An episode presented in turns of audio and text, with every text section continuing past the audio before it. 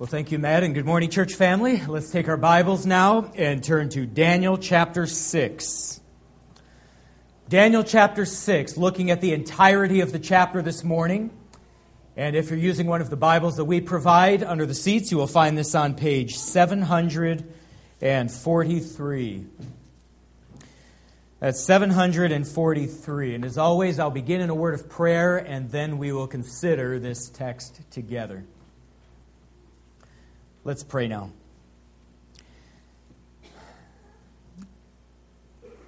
Our Lord, as we come to you now with Bibles opened on our laps, preparing to hear what you would have for us, we pray that your Spirit would come, that He would minister to our hearts, that He would impress upon us the significance of the events that happened on that day, that you would help us to make appropriate application of it to our individual lives and as, as a local church.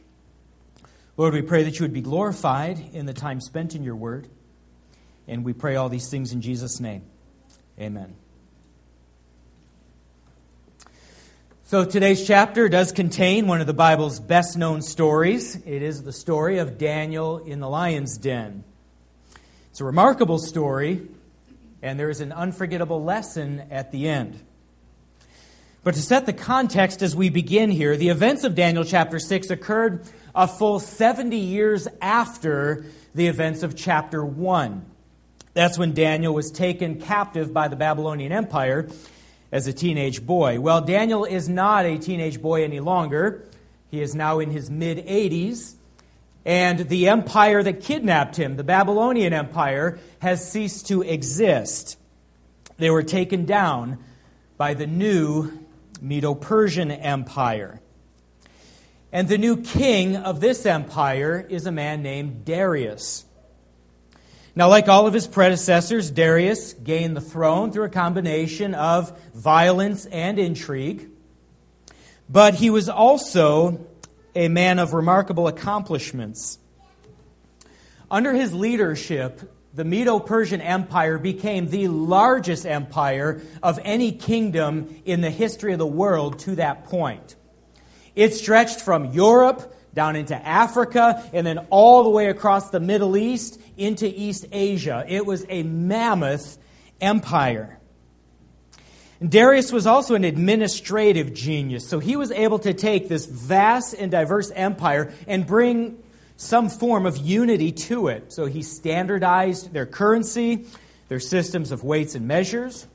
He also established land and sea routes for international trade, and he oversaw many construction projects, including palaces, fortifications. He built a council hall and also a treasury building.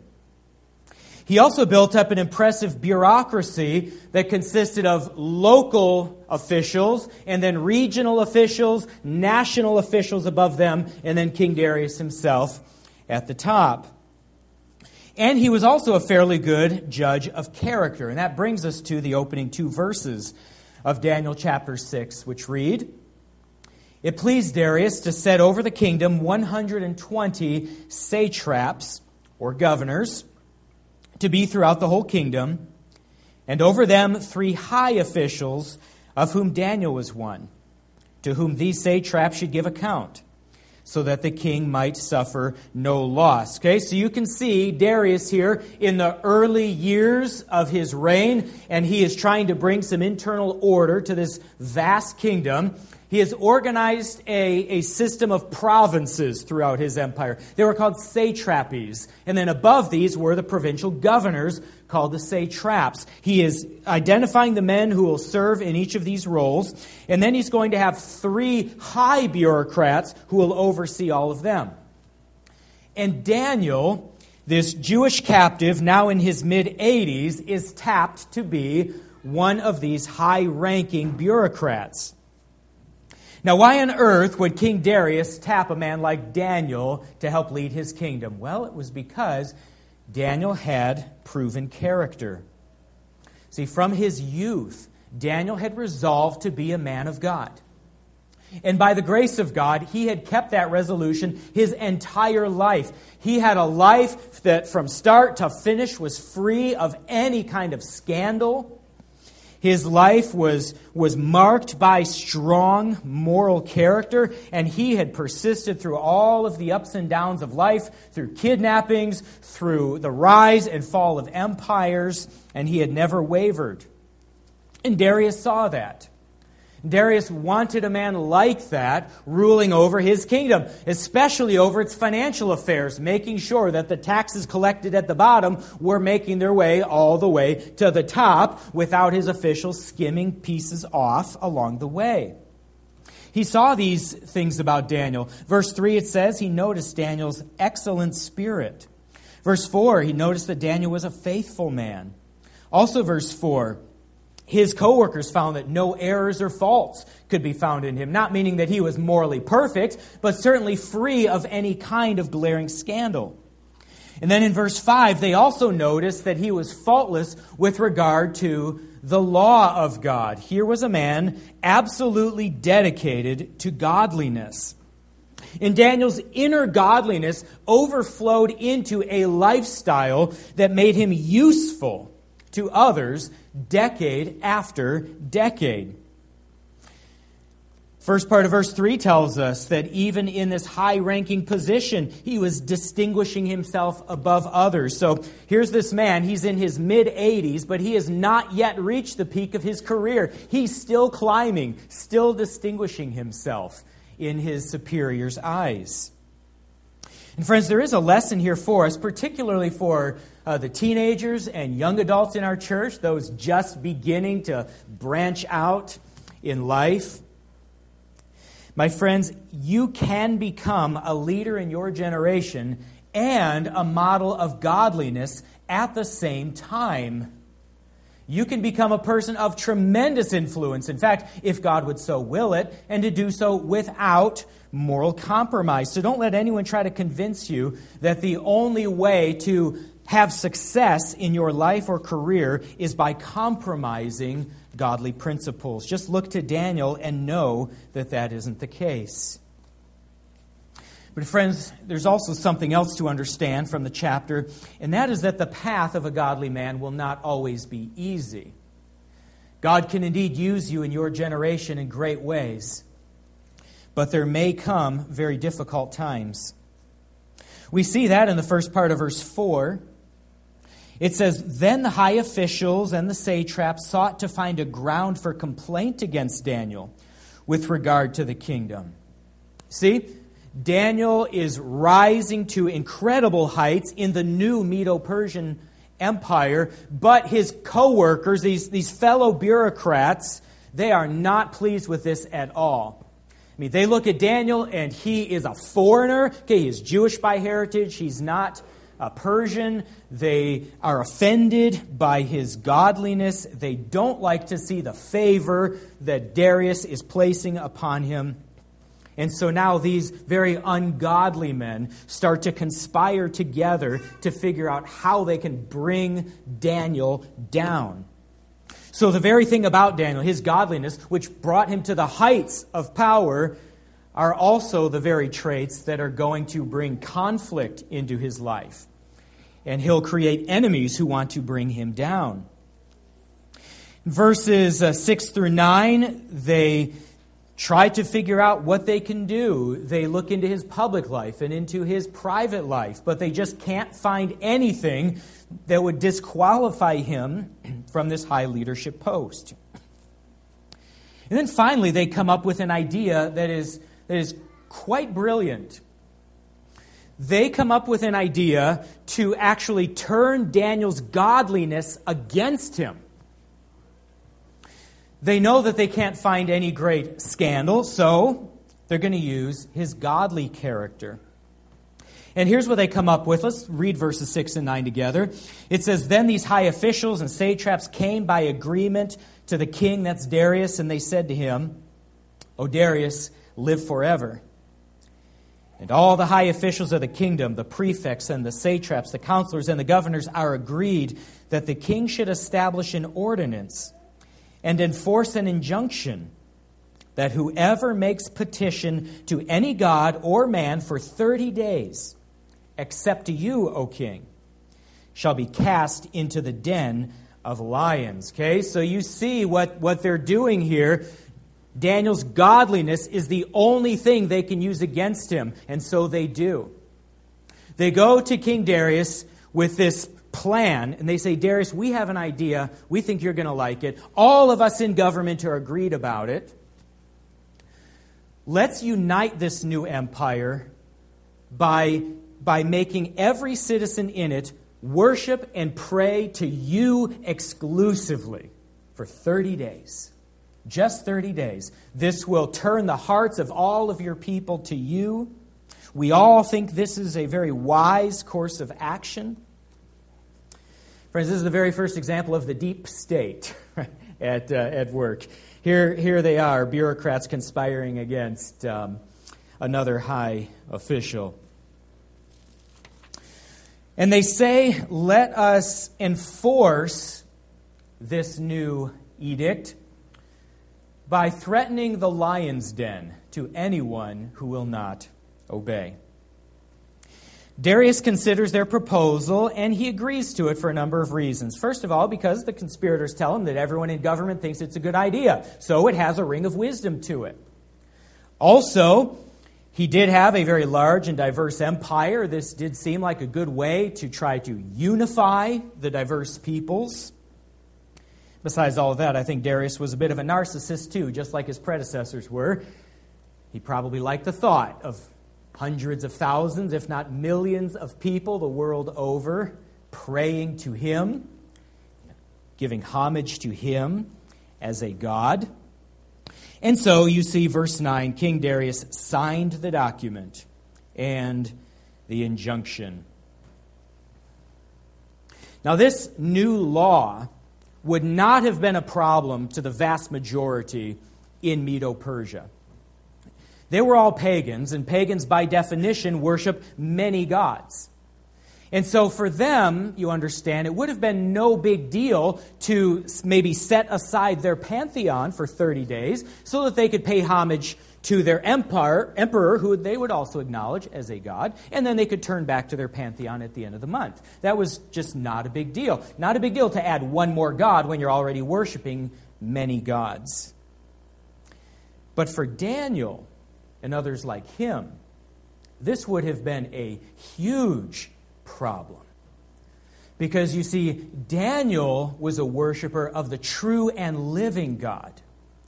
And Daniel understood that there is only one God, and that the God that he worshiped should never or would never allow worship to be transferred to anyone else. Certainly not to a man. You know the first commandment, you shall have no other gods before me. And the second commandment, you shall not make for yourselves any graven images, not of the heavens above, or things on the earth, or things under the earth. You shall not bow or worship them, for I, the Lord your God, am a jealous God. So you see, Darius' new edict was not a problem for the great sea of pagans that he ruled over, but it was a huge problem for people like Daniel who could not bow before anyone except the God of heaven. And so Daniel has been set up here for a very difficult challenge. What is he going to do now that he finds himself at odds with the laws of the land? Well, we see what Daniel's going to do in verse 10. It says, When Daniel knew that the document had been signed, Here's what he did he went to his house where he had windows in his upper chamber open toward Jerusalem. Remember, that's where the Jewish temple had been. And he got down on his knees three times a day that's morning, noon, and night. And he prayed and gave thanks before his God as he had done previously. So Daniel had this long standing habit. Three times a day, he would climb to the second story of his very prominent house. Remember, he's one of the highest ranking officials in all of the Medo Persian Empire. His house was large, it was prominent, it set above others.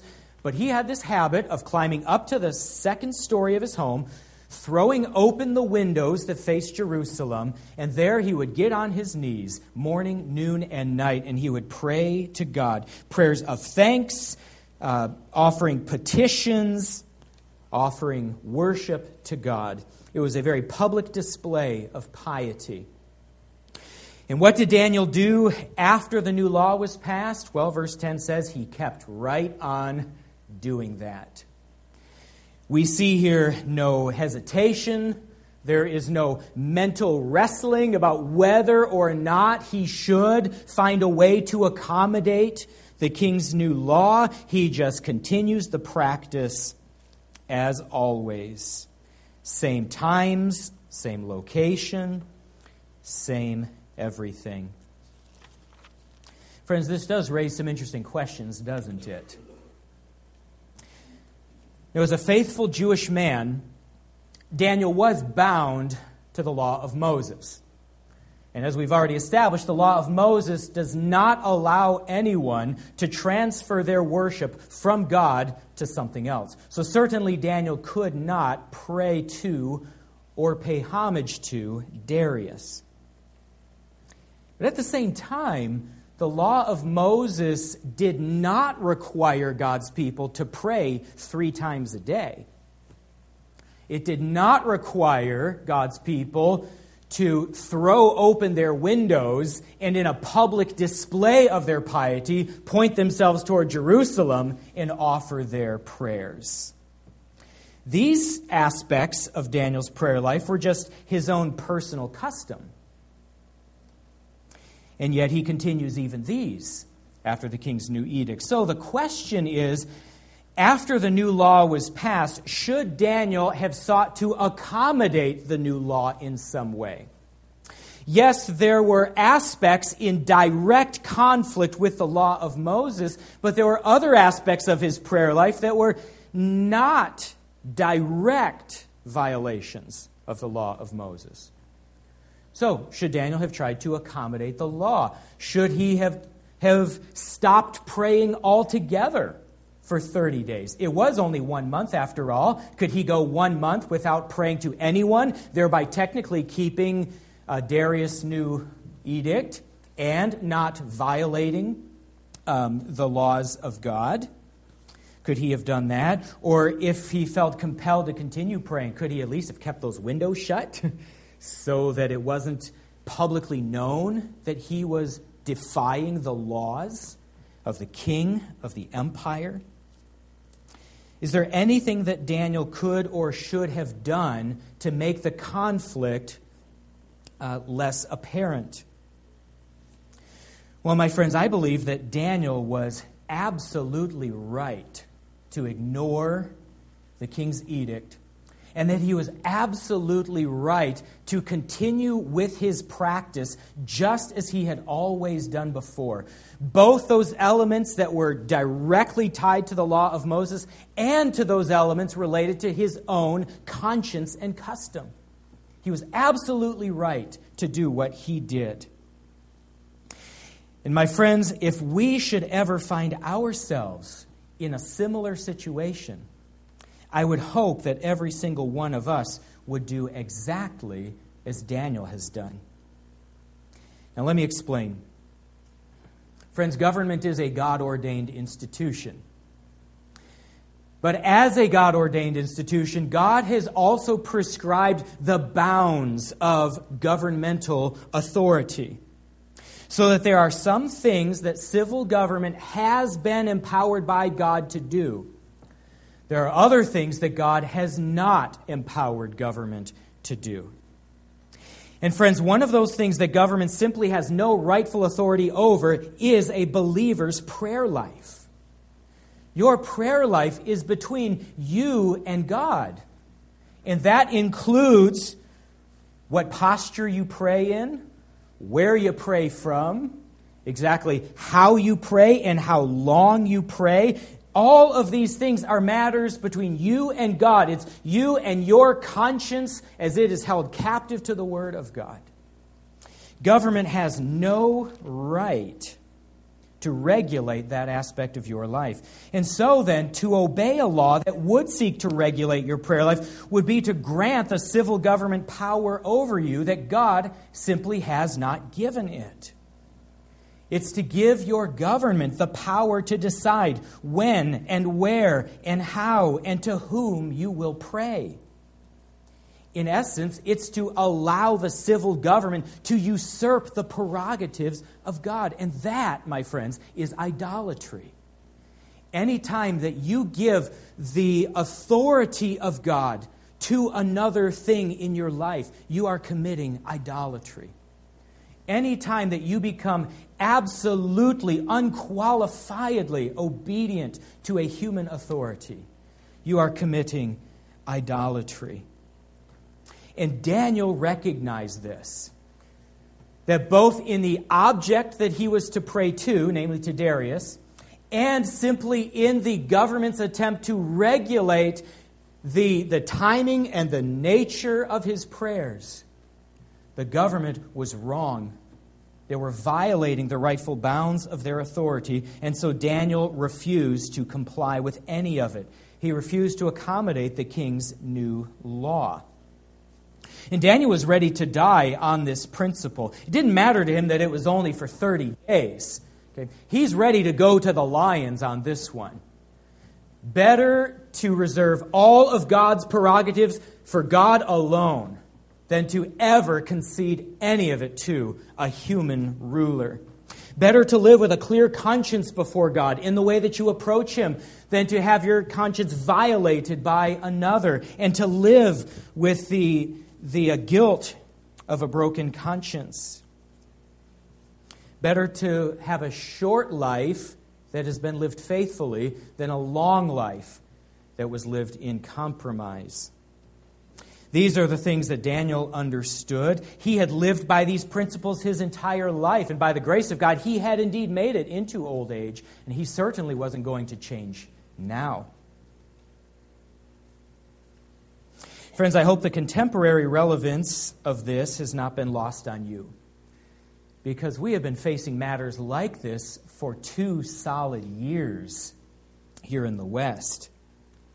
Now, here in Michigan, we've been very blessed because we have had a, a governor and a legislature that has carved out careful exemptions for religious believers, not attempting to coerce their worship practices at all, not forbidding them from gathering, not telling them they, they can preach but not sing, haven't tried to say you can live stream but not be in person, haven't tried to tell us how many people can gather at a time, how close or far apart we can stand, all of these kinds of things. But you understand that in other states all over the country, these very edicts were coming down.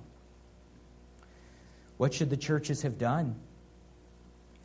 Should they have accommodated, or should they have done what the scriptures tell them to do? Should they have lived with a clear conscience before God? Should they have refused to give the civil government the ability to tell the people of God how and where and when they will worship? Well, I think Daniel's example answers the question for us. Now we turn to verses 16 through 18 and we find out what the consequences were. Understand there will be consequences to difficult stands. Verse 16 says, And the king commanded, Daniel was brought and cast into the den of lions. Okay, so all of Daniel's fellow bureaucrats know that he has defied the king's orders. They have taken that information to Darius. Darius is heartbroken because he loves Daniel. He doesn't want to lose him. But, Daniel, but Darius is also not going to allow his orders to go unheeded. And so he casts Daniel into the lion's den. But then look what happens later, verse 16. It says, And the king declared to Daniel, May your God, whom you serve continually, deliver you. Darius didn't want Daniel to die. Verse 17, And a stone was brought and laid on the mouth of the den and the king sealed it with his own signet. and with the signet of his lords, that nothing might be changed concerning Daniel. And then the king went to his palace and spent the night fasting. No diversions were brought to him, and sleep fled from him because he felt really, really bad about all of this. Friend, the lesson of these verses first, that governments do not make empty threats. If a government says to you, you must do this, and if you say, I will not comply with that, you can expect that they will carry out the threatenings of the law. They will not allow their orders to be ignored. And so, friends, this being the case, you must prepare yourself, as Daniel did, to face whatever consequences may come because of your faithfulness. You must be prepared, like Daniel, to be thrown into the lion's den if that is required to stand faithful. Or like Daniel's friends, Shadrach, Meshach, and Abednego before King Nebuchadnezzar all those decades prior. Do you remember that story in the earlier chapters? How King Nebuchadnezzar had built this colossus outside of Babylon, requiring all of his officials to come and prostrate themselves before the statue. And Daniel's three friends said, No, Nebuchadnezzar, we will not do it. And Nebuchadnezzar said, Then you will go into the furnace that forged the, the statue. And they said, So be it. God can deliver us if He wants to, but even if He doesn't, we have no regrets. We will not comply. Just like the Apostle Paul, many generations after Daniel, who wrote this in Acts chapter 20, he said, Behold, I am going to Jerusalem, not knowing what will happen to me there except that the Holy Spirit testifies to me that in every city affliction and imprisonment await me. But none of these things move me. Neither count I my life dear unto myself, but only that I might finish my course with joy and the ministry which I have received of the Lord Jesus. My friends, from almost the beginning of human history, right on through to the present time, God's people have been put in these impossible situations by their governing authorities. They have been told to abandon the worship of the true and living God or to moderate their commitment to their God, to accommodate the doctrines that they have embraced with the prevailing philosophies of the culture. They have always been brought into these conflicts. And friends, the faithful children of God have always given the same answer. We will worship our God. We will embrace all of his doctrines and duties. We will go on living for him with all of our hearts, no matter what. If you wish to take our life to stop us, that's what you will have to do, because we will not stop otherwise. My friends, God's people have always stood up to tyrants, those who would claim the prerogatives of God, when we know that only one deserves those prerogatives. So, friends, in cases like the one we're witnessing here, we know what we must do. And friends, our refusal to cower before the authorities in these cases become a public testimony of the supremacy of God over all things. You understand that? It is not a, an issue of anarchy, it's an issue of submission to a higher and a greater authority. And when we submit ourselves to the highest authority, to God, rather than to the conflicting authorities of man, we are declaring to all that God is indeed supreme. We are publicly testifying to the exclusive place that God ought to hold in every person's life. We are testifying to the surpassing worth of God over all things, even life itself. We are publicly rebuking godless men who would seek to take on the prerogatives of God. We are showing God's power to give us courage in the face of danger when we confront such laws. We become a powerful testimony that can change the lives of countless thousands, as Daniel has changed so many lives over the generations. My friends, this is the kind of courage that the people of God are called to in every generation. But how do we cultivate this kind of courage? Well, we've spoken of this before. I would suggest that it just, it's just a few simple steps. Number one, if we are to have the kind of courage exhibited by Daniel and Shadrach and Meshach and Abednego and in the New Testament of Paul and all of the apostles, first thing we must do, build our biography of God. We've got to build our biography of God. You see, if you have a small God, He is not going to give you the kind of courage that you will need to face these moments. No, you need a big God. You need to see God as He really is. You need to see Him in all of His power and His sovereignty. You need to see that the whole world is in His hands. You need to see that even when a tyrant would threaten God's people, that He is still with His people. You need to see that. You need to see His worthiness to be followed.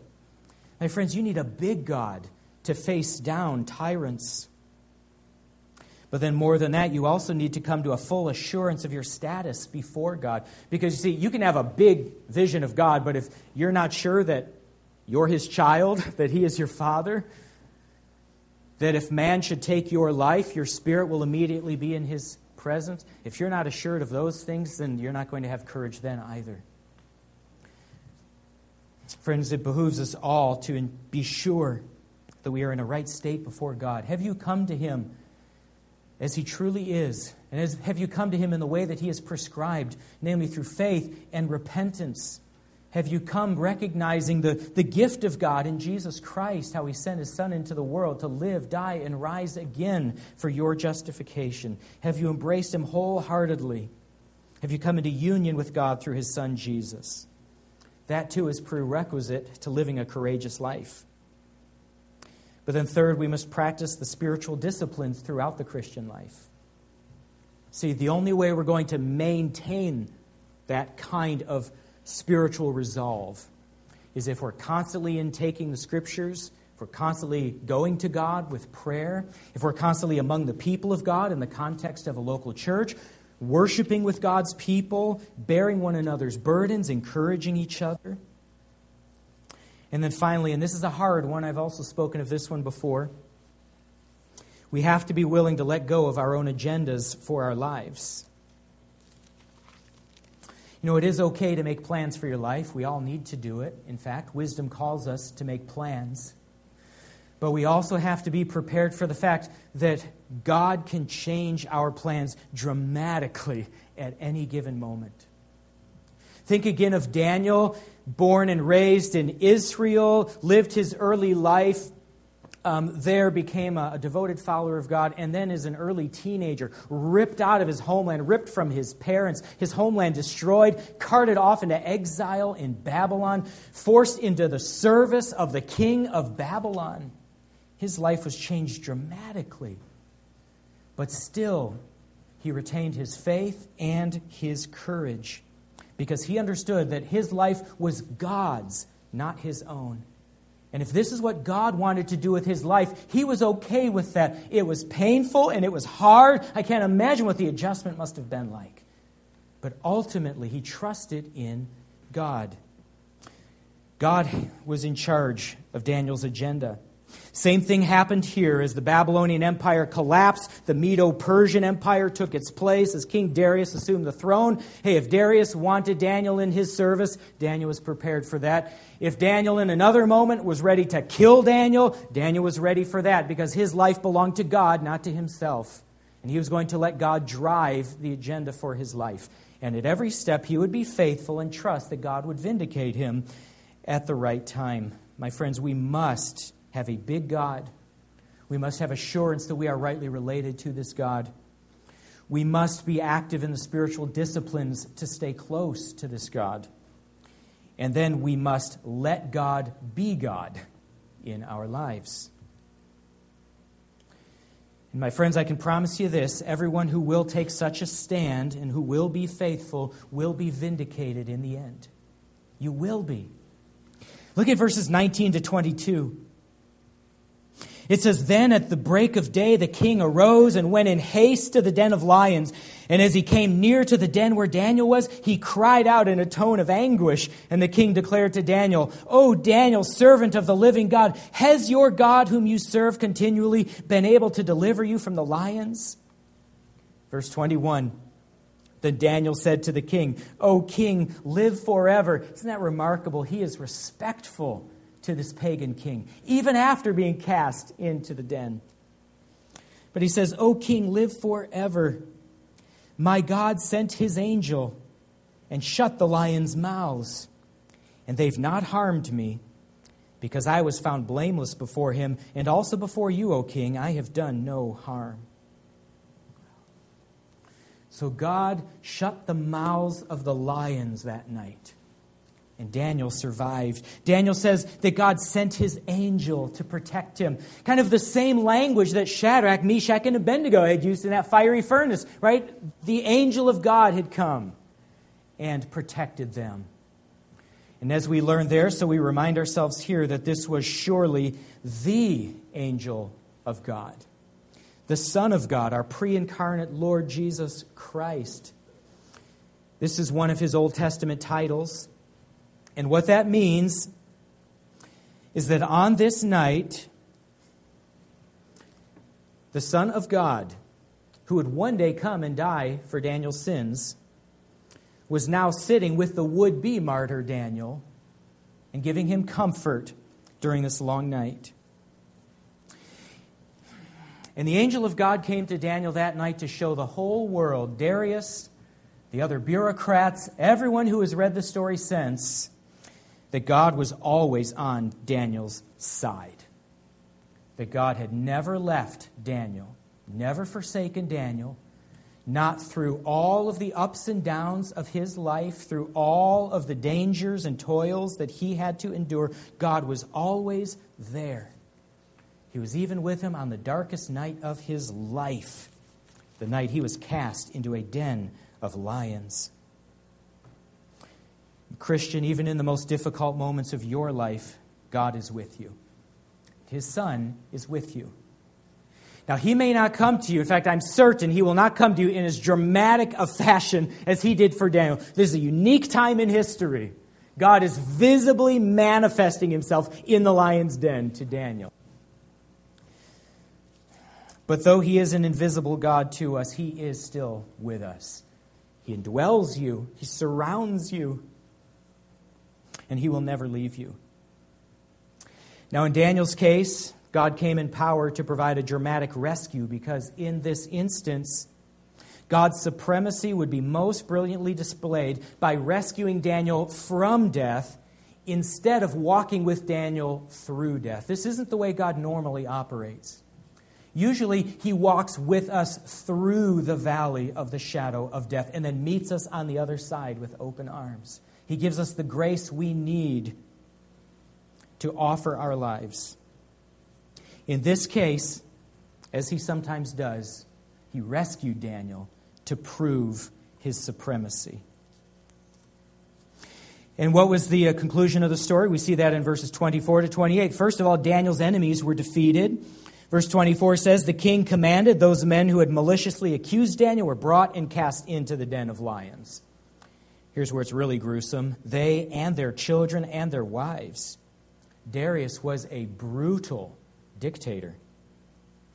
And before they had even reached the bottom of the den, the lions overpowered them and broke all their bones to pieces. You see, King Darius kept these lions half starved so that when a victim was thrown in, they would immediately be torn to bits.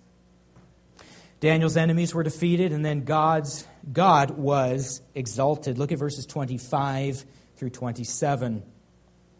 Then King Darius wrote to all the peoples, nations, languages that dwell in all the earth Peace be multiplied to you. I make a decree, a new decree, that in all my royal dominion people are to tremble and fear before the God of Daniel, for he is the living God enduring forever. His kingdom shall never be destroyed, and his dominion shall be to no end. He delivers and rescues, he works signs and wonders in heaven and on earth. he who has saved Daniel from the power of the lions. My friends, these final verses give us the concluding lesson of the whole chapter. Why do we have the story of Daniel and the lion's den in our Bibles? Well, this is the reason why. It's so that the world might know that the God of heaven, He alone is God, that there is no other, and that this God is the living God. That's in contrast to idols who are dead and to mere men who will one day die. He's the God who endures forever and whose kingdom endures forever. Why? Because he will never grow tired or old. He will never abdicate his throne. He will never be overpowered by another. He is supreme. And he's always there for his people to vindicate them. He is a worker of signs and wonders, so all may know of his existence and power. He is the God of Daniel, the God of everyone who flees to him in faith and repentance. He is a God who promises great victory to all who pledge themselves to him. My friends, one day our Lord, who came once and lived and died and rose and ascended back to his Father in heaven, one day God is going to send him back and he's going to come in power and glory. And when he does, the dead in Christ are going to rise from their graves. The living in Christ will be transformed without tasting death. Together they will meet the Lord in the air, and that will be their great vindication. Whether it is now in this life or whether it is then, God will always commit himself to his people. He will vindicate them against all of their persecutors. We see verse 28 God prospered Daniel even in this life. It says, So Daniel prospered during the reign of Darius and the reign of Cyrus the Persian. Friends, this is how God works. He is a God who is sovereign over all, He is a God who delivers. My friends, see that you can trust this God. See that you must be faithful to Him because He is worthy of your faithfulness. Follow Daniel as your example here. Here we have an example of faithfulness in prayer, in trials, in testimony. And ultimately, follow the example of Christ, the greatest exemplar we have. The one who was without sin, yet endured the death of the cross for our sakes. Friends, by grace, we can be faithful in this generation, and we can leave a testimony for the surpassing worth of God in Christ, we can leave that testimony with this generation if we will only be faithful like this. Now let's pray together. Our Lord, we thank you for the morning that you've given to us. Thank you for the, the account of Daniel and the lion's den. Lord, might we be a people who are as committed to you as he was. Might we be a people who will worship you, who will stand for you, who will submit to your will before and sometimes even against all others. And Lord, as we do so, might you give us the courage to stand, and might you draw many people to yourself as they see the kind of courage that you give to your people in their moments of crisis. Lord, we pray all these things in the name of your Son, our Lord Jesus. Amen.